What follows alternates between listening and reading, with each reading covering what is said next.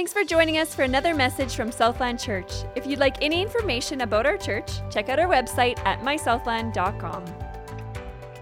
Let's start with a story, and then we're going to get right into the um, message. Well, this is part of the message. 2006, West Nickel Mines School in Pennsylvania experienced a tragedy.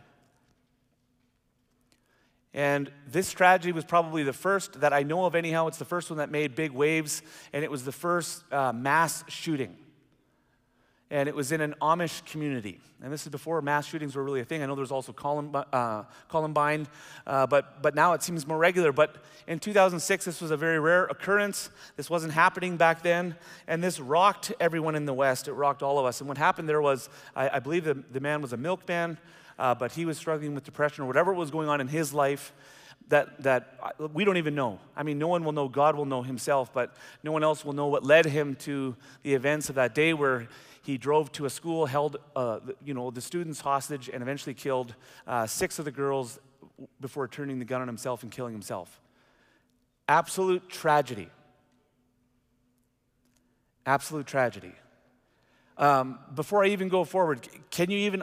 I, some of these kinds of stories, when you talk about this, I mean, it's one thing, I, it's hard enough to imagine uh, being persecuted for your faith and suffering personally. As a parent, I find stories like this to be unimaginable. I don't even know how to put myself in their shoes. So, how did they respond? The Amish community responded with grace with forgiveness in such a miraculous way, in such a miraculous way that it actually spurred on people to think that they were faking it. They actually made a movie called Amish Grace, or it's a TV series, anyways. Uh, but the TV series is about the documentary. It's, it's kind of a TV series about reporters going to try to disprove the story because it was so miraculous what they did, it was so miraculous that no one believed that it could be real.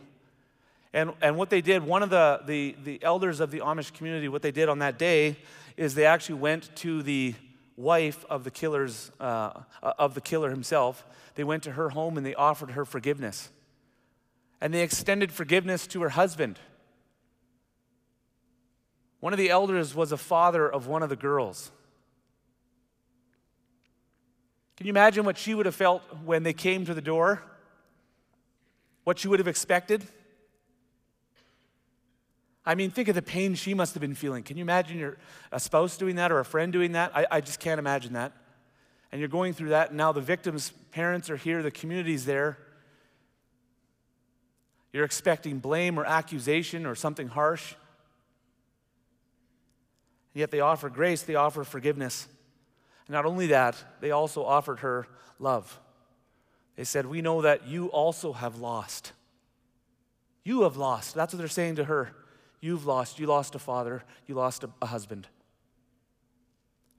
And then they offered to help her in the days ahead if she needed anything, that they could, she could come to the Amish community and receive love and care and support if she needed it.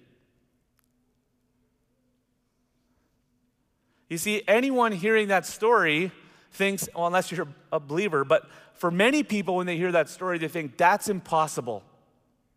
That's unforgivable. We might even think that, even some of us in the church. That's unforgivable. There's certain things that even God wouldn't forgive. And we know that's not true, but sometimes I think we feel that's true, don't we? So, what I love about this is now you might say, Are you saying that we should all become Amish, join an Amish community? Nope, not saying that unless you feel led to do so.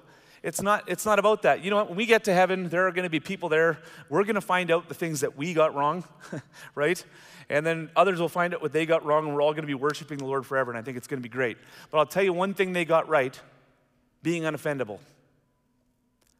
And my question when I look at a story like that is how does the devil destroy people that refuse to be offended like that?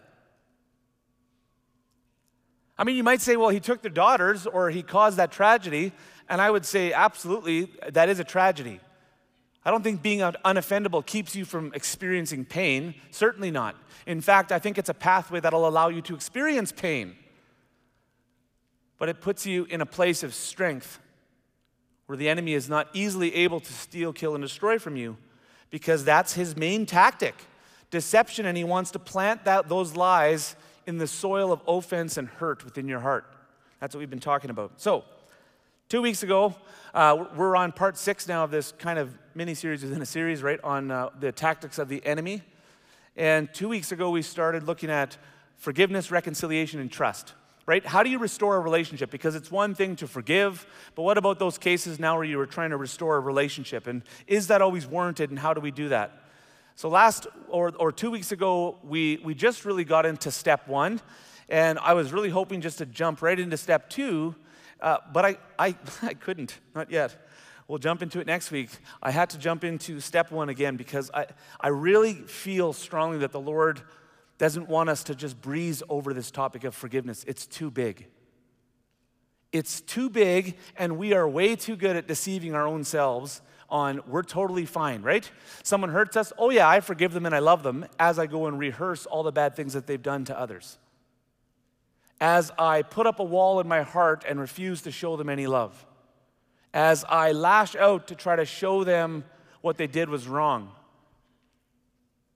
So, what we looked at in uh, the, the, three parts of restoring relationship there's forgiveness, that's releasing someone from the debt they owe us, that's just between us and God. This is the most important piece right there. That is, I mean, they're all important, but that is the critical first step forgiveness. I think that's the reason why a lot of our efforts for reconciliation and, and having a relationship restored fail in the end because we didn't actually start with forgiveness from the heart. And that's what we started looking at last week. Reconciliation is actually the part where you repair the relationship. That requires two willing parties. You can't force someone to reconcile with you. You can't just do that on your own. You can do the work of forgiveness, you can do the work of offering reconciliation, but then often you're, you're stuck waiting, and that's just part of the game. And lastly, trust is necessary for healthy relationships to thrive. But trust is a process, right? And, and nowhere in the, Bi- in the Bible are we commanded to trust all people. Love them, yes. Pray for them, absolutely. absolutely. Return blessings for curse, absolutely yes. Turn the other cheek, don't respond with evil, yes, that's required. Trusting is different. And, uh, and we'll get to that next week. So, uh, Jesus is in, the, is in the business of repairing relationships. I mean, think about this. This is exactly what the good news is. The good news is we sinned, we messed up, we owed him a debt. He took our penalty, paid the debt, and now is offering us reconciliation if we'll receive his forgiveness. Absolutely incredible. And then he turns around and says, Now you who received that gift of reconciliation, now you go and do likewise. Show the world what I'm like. Show the world what I'm like. So, I know you guys love the ideas of, uh, of reconciliation and forgiveness, right? But the question is, how do we get there? And that, that is the big question. And I've received that question countless times throughout this series. I love that we're sitting on this topic. I like it that you're not going through it too fast. But how do I actually forgive? How do we actually do it? Because the idea itself is beautiful, but sometimes we get stuck, I think, in the practice of it. And there's probably multiple reasons for that, but probably one of the biggest ones is that we feel justified in our, in our offense we feel justified in holding on to our anger. Right? Now, we don't think anyone else is justified in holding on to their anger, of course. Right? I mean, everyone else should have to forgive, but you don't really realize what's been done to me. So I'll give a few examples. People are gossiping about me. Now, by the way, I just want to say, there are, I'm not saying that, I'm not, I'm not even trying to imply that there are no cases where there are people who are 100% victims. There are. If you're a victim of abuse here today, you're a victim. You, you were a victim. And if you're still in that abuse, you, you are still a victim of that abuse. And you should remove yourself from a place like that to safety. But responding to being a victim with a sinful attitude doesn't actually set you free, it just further puts you in bondage. We talked about that in the compassionate command to forgive, right? So, moving on though from the big one of abuse, because abuse, I, I just want to caveat, I'll do it three more times throughout this message. I'll remind you if you're suffering, if you've gone through abuse, the process changes. The elements are the same, but the process can change. But for the rest of us, and for the 90% of the offenses that we deal with on a regular basis, Let's pay attention. Sound good? All right, they're gossiping, they're gossiping about me. I didn't do anything. I am so mad at them. What did I do to deserve this? Maybe it's in social media. I can't believe what they posted about me. I can't believe they shared that. I shared that in confidence. So we're angry, right? I mean, that makes sense. My spouse ignores me. They don't satisfy any of my needs. Don't they care? Don't they see me? Do I not matter? Why would I be warm to them? They don't give me anything I need. Why would I do anything in return for them? When you say it out loud in front of others, then it sounds silly almost, right? Because we know, oh, that's not a good response. But have you ever felt justified in that response inside? See, anger does that. Anger is an empowering emotion, isn't it? We use it so often to protect ourselves. It's one of the only uh, emotions, I think it actually might be the only one that is directed entirely outwards at others. So we get hurt, we feel sad, we feel shame, we feel disappointment, we feel rejection. And as a self protection mechanism, we aim our anger out on others to put a wall up so we're protecting ourselves. But that wall doesn't bring healing, that wall never brings freedom. That wall traps us in pain. What about my friend stabbed me in the back? Covered that one. My parents don't listen to me. don't know what that's like. My kids don't know either. anyways, they're supposed to be Christians. Look how they act. We get outraged, right? That's a believer. They're not allowed to do that. That may be true. Are you allowed to be justified in your outrage? Just let it sink in. What about the government? They take away all my freedoms. That's not right. Is it right? I'm not saying it is or isn't. But they're not allowed to do that. I feel outrage towards them. Nobody takes my freedoms from me. No one tells me what to do. I'm my own person. You know, we are outraged by a lot of things, some small, some petty, and some are real injustices. They're actual injustices, they are real. And we feel outraged by them, and our culture is a culture of outrage. Right? You see it all the time on social media, in the media, on the news, in the church. Guilty, not guilty, cancel, not canceled.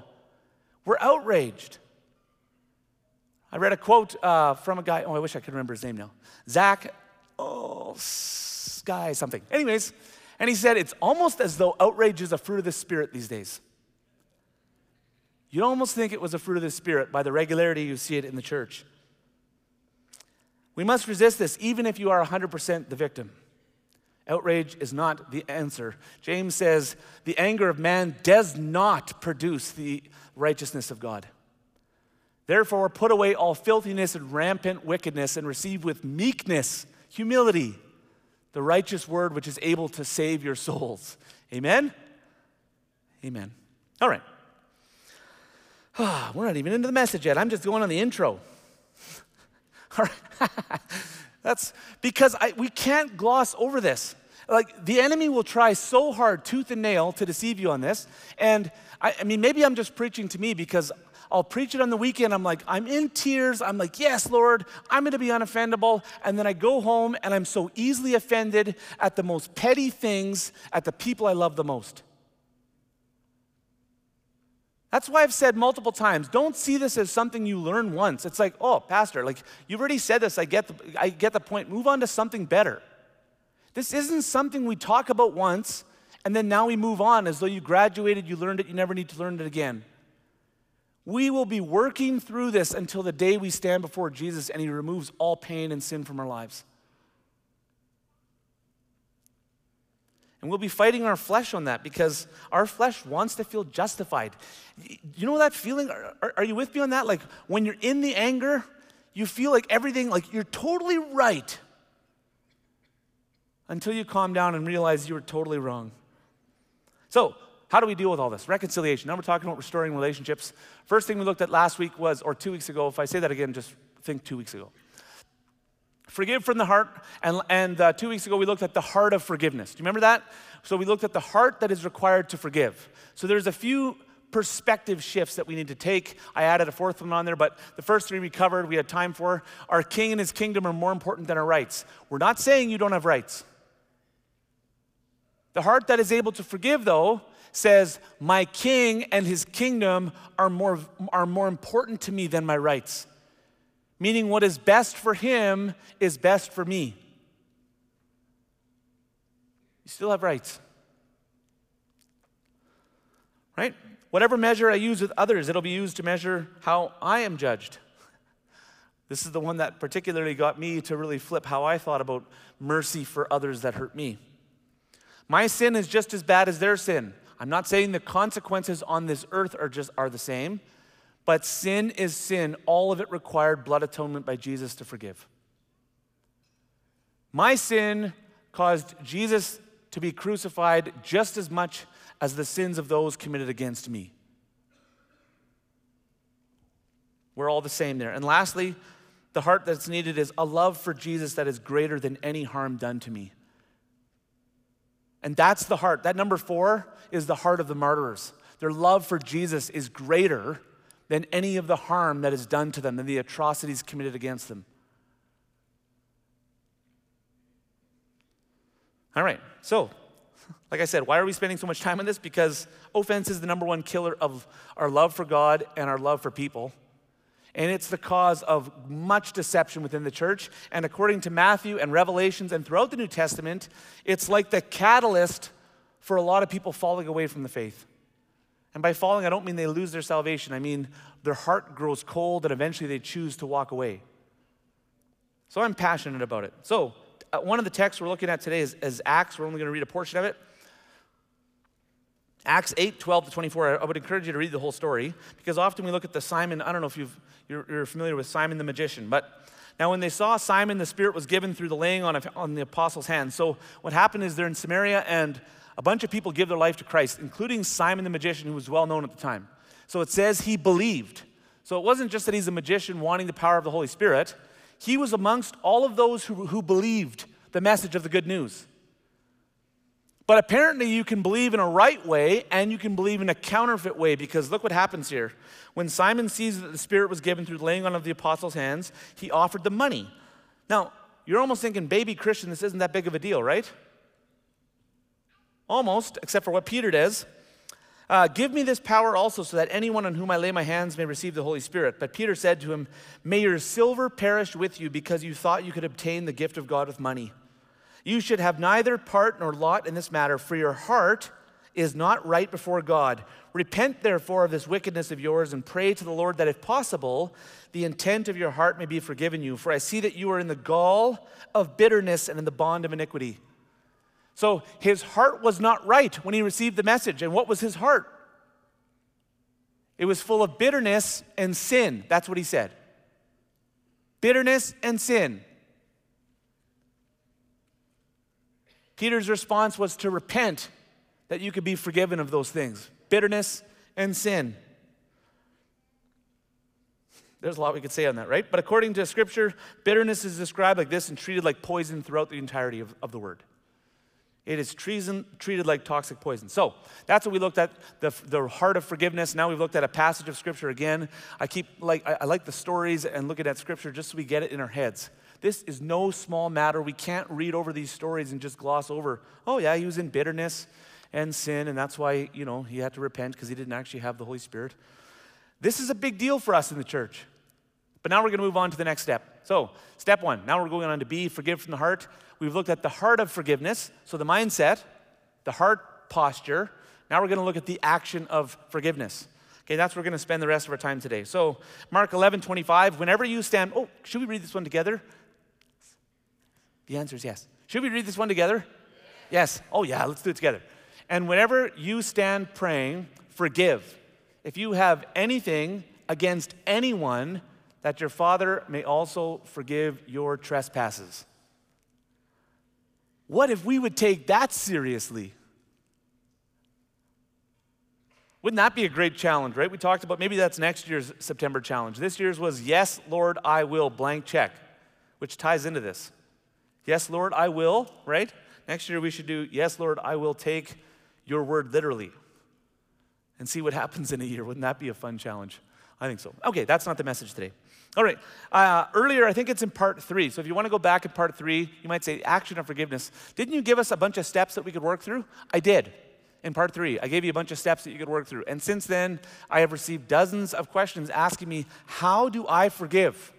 I feel stuck. How do I forgive? So instead of going through that whole list again, I'll refer to it. It's on the web notes if you want to look at it. I would still recommend going through it. There was five steps.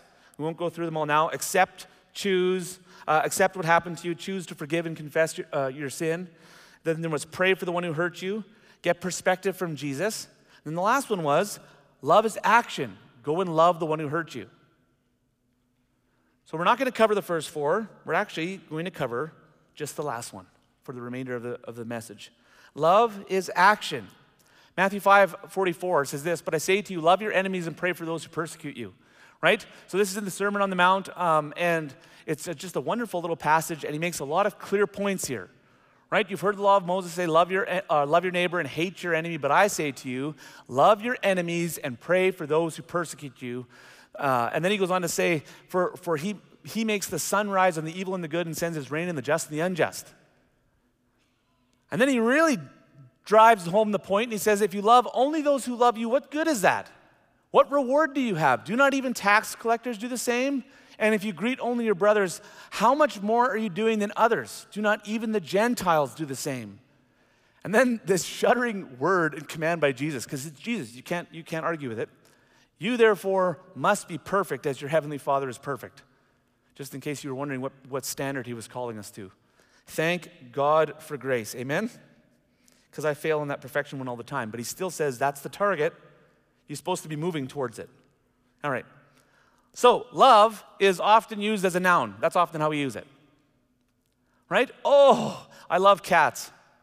I do. I really do. And now we have this silly dog, and he's large. He somehow doubled in size from what I thought he was going to be. He's 94 pounds. And uh, me and my wife were trying to relax in our bed yesterday, and he's just like flipping around and doing all sorts of stuff. That has nothing to do with the message. Anyhow, his name's Pickle. He's Kiana's dog, and he's a beast. Anyhow, I love him too. I have a feeling of love towards him most of the time. Right? I love pizza. I love a good story. I love reading. I love hunting. Right? Now, when I'm talking about that, some of these things are things that I do, but they're also just, I'm talking about things that I enjoy. Make sense? It's a noun. So, uh, how Scripture uses it, and sometimes it uses it that way as well, but the love that we are called to, we, we err if we look at this as just a feeling. Now, you might say, I know that. It's, it's a verb, it's an action. I know that already. We might know that up here, but too often I experience this myself and I hear it from others. Yes, I have forgiven them. Yes, I love them, but. And then the but comes. They did this and they did that, and that's why I'm withholding this, or that's why I'm making them do this, or that's why, and I'm not actually seeing the action. Love is a verb, it's an action, and that action is the pathway to forgiving from the heart. If you want to know what the action of forgiveness is, it's love. That is the action. When you do that action, when you show love to someone who hurt you, that is the pathway by which God heals you and sets you free. It's how you forgive from the heart. So, love is a noun. Don't think of it that way. Well, you can. You can still say it and use it that way. It's in our English language. However, when you see it as a command in Scripture, it's not good enough for us just to say, yeah, I love them, but. Can you imagine if Jesus had done that? If love for him was just a phrase he used or a feeling? I love you, but I'm not going to suffer that on the cross for you. I love you, but you better make it right before I forgive you. That's often the attitude we take, and I'm very grateful, I'm sure so are you, that Jesus didn't take that attitude with us. So it is, it's a verb, it's something we do. So I know there's an objection to this. What about the stamp of approval? This is, the, I call it the stamp of approval objection. Okay? I don't want to show someone love that I disagree with or that has hurt me because if I show them love, they'll think that I'm approving of their actions.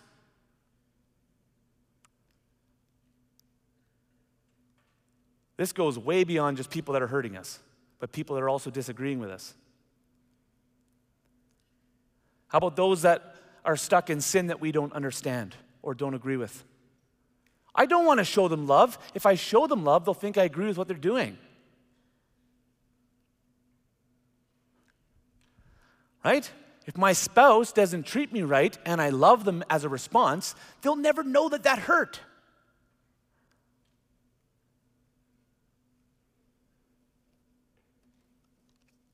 Funny how we get stuck in this, isn't it? Jesus didn't seem to get stuck in it. He goes and talks, you know, the, the adulterous woman or the Samaritan woman at the well, in both cases, he wasn't too concerned about him showing love, being an approval of, and a stamp on sin. He was just concerned with meeting people where they were at, loving them. And then, of course, he did get around to calling people into righteousness. And he does the same with us. But aren't you glad that he chose to love us first? Romans 12. Did I already put it up there? I did. Beloved, never avenge yourselves, but leave it to the wrath of God. For it is written, Vengeance is mine, I will repay. To the contrary, if your enemy is hungry, feed him. If he is thirsty, give him something to drink. For by so doing, you'll put burning coals on his head. Do, let's read the last part together. Do not be overcome by evil, but overcome evil with good. Amen.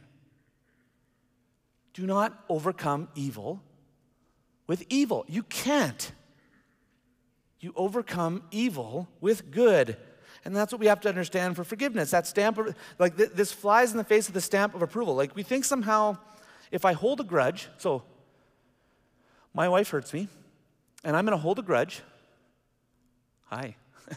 I'm going to hold a grudge, and then I'm going to withhold love from her to teach her a lesson, right? Like to show her that what she did was wrong. Doesn't that make you feel good on the inside? Has it ever made you feel good on the inside? Maybe in the moment when you're really angry, it seems like a good idea, but I've never seen someone just set free and on fire for the Lord and on fire, full of love and joy, that their strategy to overcome offense was hold on to grudge and withhold love from other people. You just trap yourself. Two wrongs don't make a right. And sin on our part never leads to our healing and forgiveness or, or, or freedom. Never. Never does. Now, caveat. You might say, okay, whoa, whoa, whoa. So we have this objection. What about in the case of abuse? Remember what I said about abuse? That's real. That's different. If you're in an abusive situation, get out of the abusive situation, get some space, get some help, and then begin working through the steps.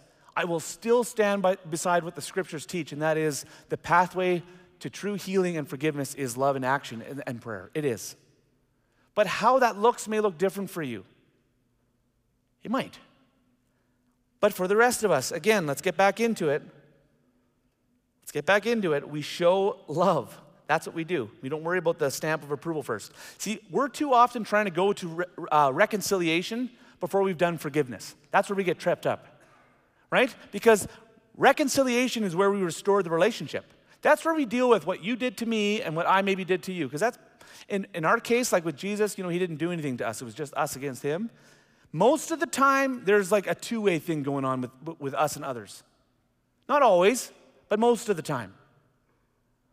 So, anyways, our problem is we, we too quickly try to jump towards reconciliation. We're going to restore the relationship, and that's the part where I want to share what you did wrong with me, and you can share what, what I did wrong to you, and that kind of stuff. We want to jump there before we've done the hard work of forgiveness. And that can lead to disaster. I'm not saying it never works, but it can lead to disaster. So, we do the hard work of forgiveness first. Let's look at a marriage example. Okay? So, in uh, marriage, there's lots of things, and you might say, What if I'm not married? Oh, that you are a human being, offenses are sure to come. The Bible promises that. Just insert different relationship, family member, friend that hurts you. Sound good?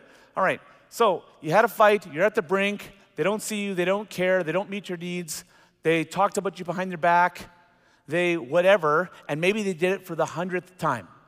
We're talking repeat offender. So you have, you have choices, don't you? You do. And you have more than this, but I just want to look at three of our most common choices, and you tell me the results and fruits of these choices. Option number one, we brood. Oh, we like brooding. Well, we don't, but we do. Right? We brood, we think about it, we replay it. We might even replay it with others. That's gossip, maybe even slander for using their name and talking badly about someone behind their back. Slandering someone, by the way, just like holding offense, slandering someone that hurt you is just as sinful as, as any other type of slander. We really got to get this in our head. One sin, our sinful response, never makes someone's sin against us better, ever. We're called to rise above by the power of the Holy Spirit, and He'll help you in this.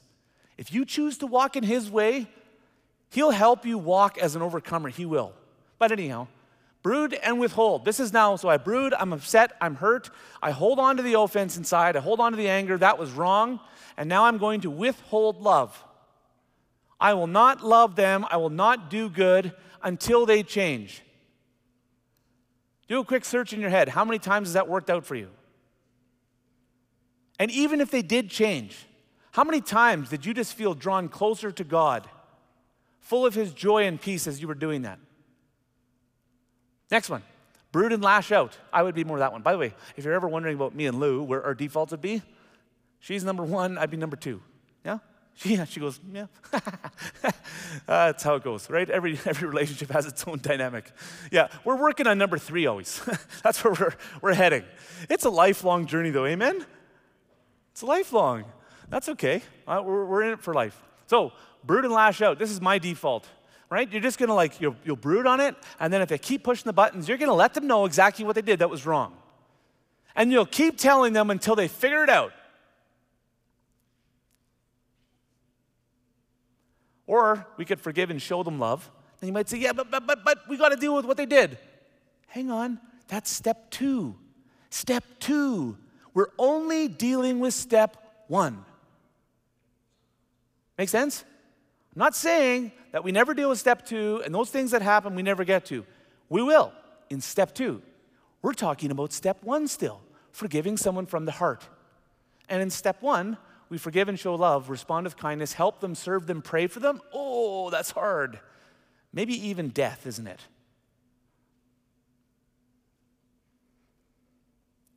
What if someone's stabbing you behind your back on social media or spreading things in text message about you? It happens. What if they talk badly about you to a family member or to a friend? They're trying to sabotage your relationships. I hear about this kind of stuff happening all the time. Maybe it's your spouse, and there's a wall and a chasm that's growing and growing and growing. What if instead of doing the first two, what if we just gave number three a shot? What if we just gave it a shot? What if we did the Bible? Now, remember my caveat forgiveness.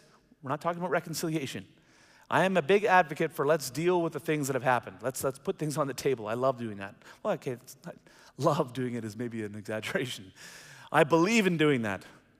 I, but we're not talking step two, we're talking step what?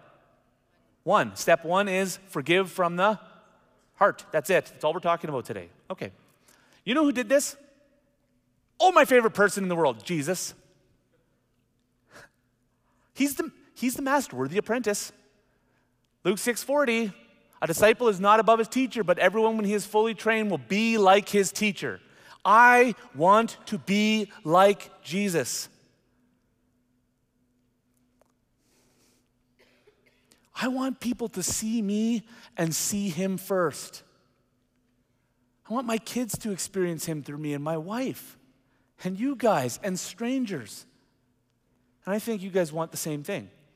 Then we have to follow his way in all matters. Amen? That's what it means. Okay, look what he did here. This is all, remember, he's the king of, ma- of reconciliation and forgiveness. The king. We're learning from the king, the actual king. Laid down his life, willingly gave up his rights. Quickly doing a reference in your head over someone that you're holding offense to or someone that's hurt you. Ugh, that's hard, isn't it? I mean, he did it on a cross, but it's hard to do that even in a relationship where it's just a, a slight. Number two, he prayed for their forgiveness. Father, forgive them for they know not what they do. This sounds like Matthew 5:44 to me.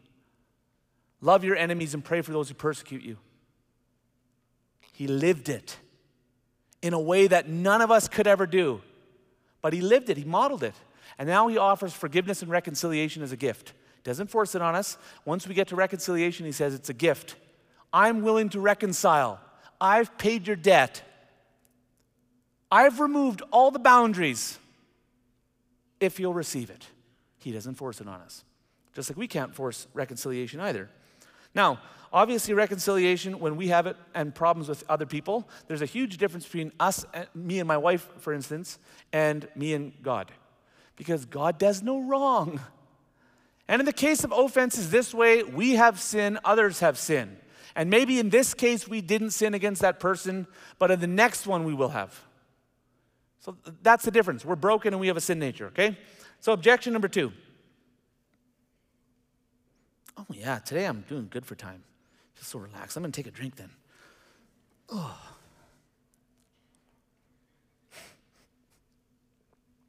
Caramel, coffee. It's very good. Caramel drizzle. the useless things that I tell you sometimes, amen? oh, but I love being here and I love you guys. All right, objection number two I need to heal first. By the way, when I'm putting these objections up, I'm not saying that they're, that they're wrong in, in the sense of there's no truth to what I'm saying, like, or there's no truth in them. Uh, you need to heal before loving. If you open yourself up to loving people, it'll leave you vulnerable and will risk further harm. You might say, that's a good objection. I would say, it is a good objection. It's a good possibility. If you open yourself up to love someone who's hurt you, there is a very real possibility of them just slapping the other cheek as well. But what's your alternative? Hold on to a grudge? Stay trapped in pain for the rest of your life? We looked at the effects of bitterness both spiritually, emotionally, and physically. Remember that? That's like six weeks ago or whatever it was, part something or other. This is six, part six. It's one of the parts earlier. I think it was part three. Anyways, do you remember the effects of holding on to offense? Literally killing you in every aspect of your being. So, yes, opening yourself up to love someone who has hurt you could open you up to further harm from them. Yes, it can. Absolutely, it can. But your alternative is a guaranteed path to spiritual, emotional, and physical death. Forgiveness is the way to healing and to life and to freedom. And the action of forgiveness is love. It's something you do. It's not just something you say, it's not just something you choose, it starts there. It's something you do. All right. Respond with love. The action of forgiveness is the one that brings healing and freedom. Reconciliation is different. But you know what the good news is? Reconciliation requires two people. Forgiveness, just you and God. You can do this. It's a death. Yes, absolutely, it's a death. It, it is, literally. But you can do this. Even if the other person never changes, you don't have to be enslaved for your entire life. You can find real freedom, you can find real hope and real healing if you forgive. And then and you're also setting the table, not only for your own heart, you're setting the table for them too to want to experience the same thing and for reconciliation to happen. But we got to do the right steps in the right order. All right. Now, of course, we can look at this and say, well, that's kind of fearful. It's fearful to put yourself out there. I totally get it.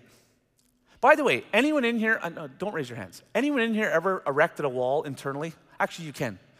Is there anyone in here that has erected walls internally? Anyone? There's a few of you, a bunch of us, right?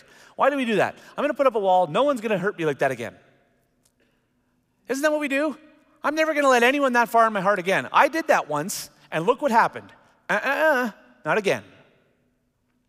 Now, I'm an advocate for things like boundaries and limits and all that kind of stuff. It's all good. But I think sometimes we take it too far. And we say, I will never be someone's doormat. Okay. You're not a doormat. You're an image bearer, created in the very image of God Himself.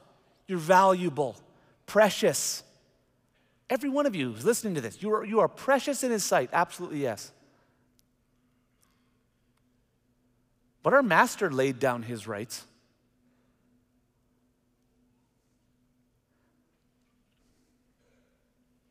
Maybe we should follow His lead and not just follow the culture and conventional wisdom. Maybe His way leads to life within reason. Like I said, now we're going to hit on abuse. I told you three times I was going to hit it on a caveat. If you're in an abusive situation, I'm not talking to you. You need to remove yourself, get help. Talk to a pastor, a counselor, a therapist, get help. Then you still need to work on forgiveness. You'll still need to work through the process of getting healing. You absolutely will, but you might need to remove yourself first. For the rest of us, though,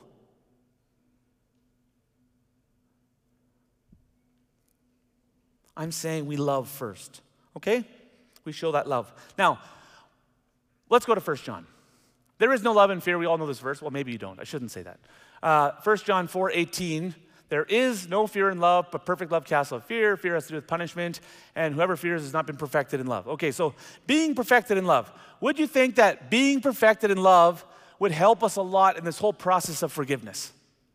Like, don't you think? I mean, it's going to remove fear, it's going to help me grow closer to Him, right? We all want to be perfected in, in God's love.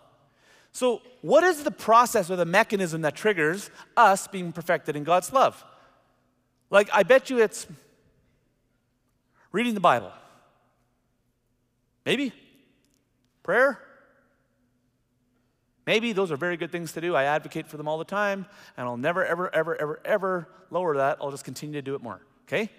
Those are good things. That's not actually what 1 John says, though. You want to know what it does say? Look at this. If anyone says, I love God and hates his brother, he is a liar. He who does not love his brother whom he can see cannot love God whom he has not seen. I actually meant to put the next verse first. This was the answer to the one I was saying. it's always funny when you give the wrong verse to the question you asked. Beloved, if God so loved us, we also ought to love one another. No one has ever seen God. If we love one another, God abides in us and his love is perfected in us.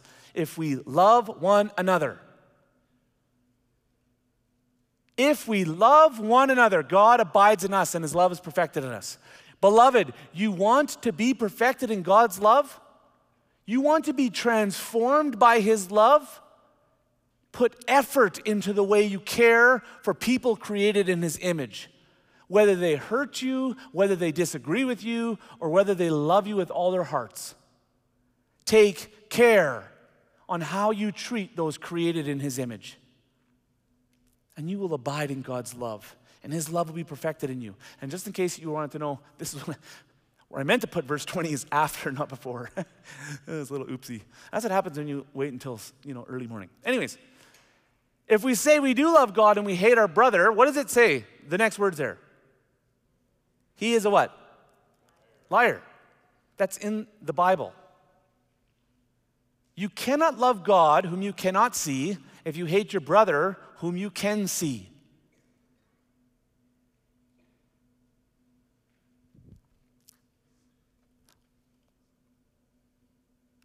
Let that one sit just a moment.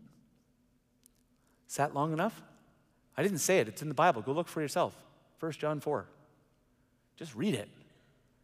But then read it not as a condemning verse, as an invitation. He wants to perfect you in His love. What other religion offers that? What other person offers that? What other thing is offering you unconditional love? Forgiveness no matter what you do. Relationship that depends way more on Him than you. We put minimal effort. What He is offering us is incredible. He offers us freedom, He offers us healing, He offers us purpose, He offers us value, salvation, forgiveness of sins condemnation free living. But he says, You want to be perfected in love and experience that? You're going to have to love your brother, even the one that hurts you. And then his love will be perfected in you. That's a pretty incredible promise. All right, so now I'll skip forward. Loving God and his people is the pathway to being perfected in God's love. It's the, it's the pathway to forgiveness, it is the pathway to healing and to freedom. Wish we had more time. Little wonder, Jesus said in the Great Command. And he said, What? You shall love the Lord your God with all your heart, mind, soul, and strength. This is the great and first commandment. And the second, which is like it, you shall love your neighbor as yourself. Then he goes on to say, What? On these two commandments depend all the law and the prophets. Little wonder he said that. Like, if you get this right, you'll get the rest of it right. You're headed in the right direction. We overcomplicate. Oh, I don't know if I can do. Ah, oh, there's so many things. There's so. Get this right. I will love God with my whole life. But then don't allow yourself to be deceived by your own heart and sit there justified in hateful or unloving actions towards your brother or sister, regardless of what they've done to you. And if we get this right, we will walk in the way of our Lord and Savior Jesus Christ. And you will live in such a manner that everyone will want what you have, and they'll look at you and say, What, what is different about you? You're different. Because nobody in this world without Jesus inside lives this way. Maybe to those who love them, yes. Just look in our culture guilty, canceled. Right? I hate those people because they're hateful. And you're like, wait a second. right? I can't tolerate intolerant people. The world does that. We better not find that in our own hearts, too. We don't do that. We're followers of the way, saved by grace. Ugh. The most blessed people on the earth. We gave her a blank check. Remember that in September? Blank check. Well, some of you did, maybe some of you didn't. Blank check, yes to the Lord. Well, he says, love your enemies. So this is part of your blank check. I'm not, I'm not putting the words in your mouth, the Bible is. How can you give him a blank check, yes, and then say no to things that are written in the Word? Amen? You can't. Okay, so part of your blank check this year was this Yes, Lord, I will love those who hurt me, pray for them, forgive them. I will give myself to radical acts of love. You might say, Where's that in the Bible? Read the crucifixion story. I will give myself to radical acts of loving those who hurt me and disagree with me. I wonder what God could do with a church where even half the people were committed to living that way. I wonder if people would want to come to a church like that. Matthew 5:44. But I say to you, love your enemies and pray for those who persecute you. Obviously, like I said, with abuse, if you're, if you're in abuse or have suffered with abuse, you're going to need help going through this. So get help. Don't do it alone. Get help. Let us help you. Let a professional help you. Let a counselor help you, a doctor, a therapist. Get help. But then let's follow Jesus in the way. The action of forgiveness will require a death in you. It will. It did for Jesus as well. But through his death, through our death, we can experience real life. So, ah, I'll close this up now. Now it's time to, to uh, bring it to an end. This is the uh, practice. If you want, by the way, the full steps to forgiveness, still go back to part three or just go to the web notes, actually work through it. Just do it. The choose, like accept where you're at, choose to forgive, work through prayer, all that kind of stuff. Just, this is an extra, a little extra. Too often we look at the love and action part and we say, I don't know what to do. Okay, I have some encouragement for you today. And take this in the right way. Think of something. You're like, think of what? Think of a way to love someone who hurts you. Be creative. Think about what you would love for someone to do for you. Do that for them. You're like, they don't deserve it. do you think we deserve the forgiveness we got? Try radical love. Test the Lord on this. See what it does inside of you. Because that's really who you're setting free when you choose forgiveness. It's us, the captive. Radical love to those who hurt us is the pathway to being unoffendable. This we've talked about lots. This is the way, church. This is it. Show love. Turn the other cheek. Now you might say, but what about when we have to stand for truth? We're not talking about that this week. We're talking about our heart, our response.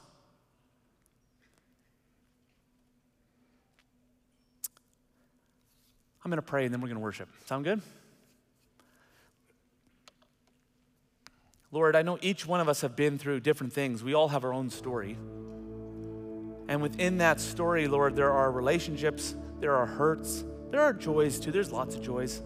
But Lord, each one of us in here, we know what it's like to feel hurt. We know the sting of rejection. We know what it feels like to be passed over, to be stabbed in the back, to have someone gossip and slander. We know what it's like to miss out, to be hated. Lord, to be hurt. Many in here even know what it's like to be abused. Lord, we long for the day when we spend an eternity with you where all of these things will be no more. But today we recognize that you allowed all of these things to happen to you and you remained without sin. And you suffered the penalty that was on our shoulders for our sin so that we could be forgiven. You chose to make a way so that our debt would be erased. Today, Lord, we're saying, Yes, Lord, I will. We will forgive those who owe a debt against us.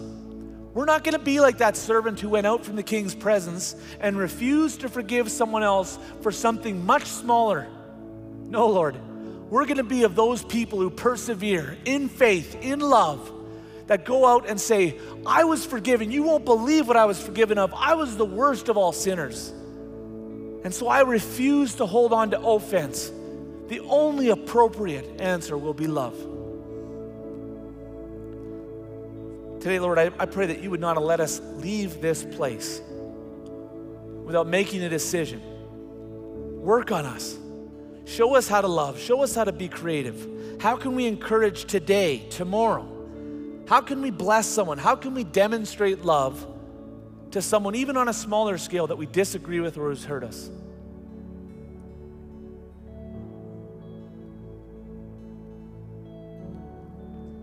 Church, let those thoughts come in. Let, let the Spirit of God minister to you. How can you love? Put aside the reconciliation, put aside what's right, what they did. How can you love? How can you demonstrate the love of Jesus Christ to those who hurt you? And Lord, everything that you put on our hearts, our answer is yes and amen. Let's worship together.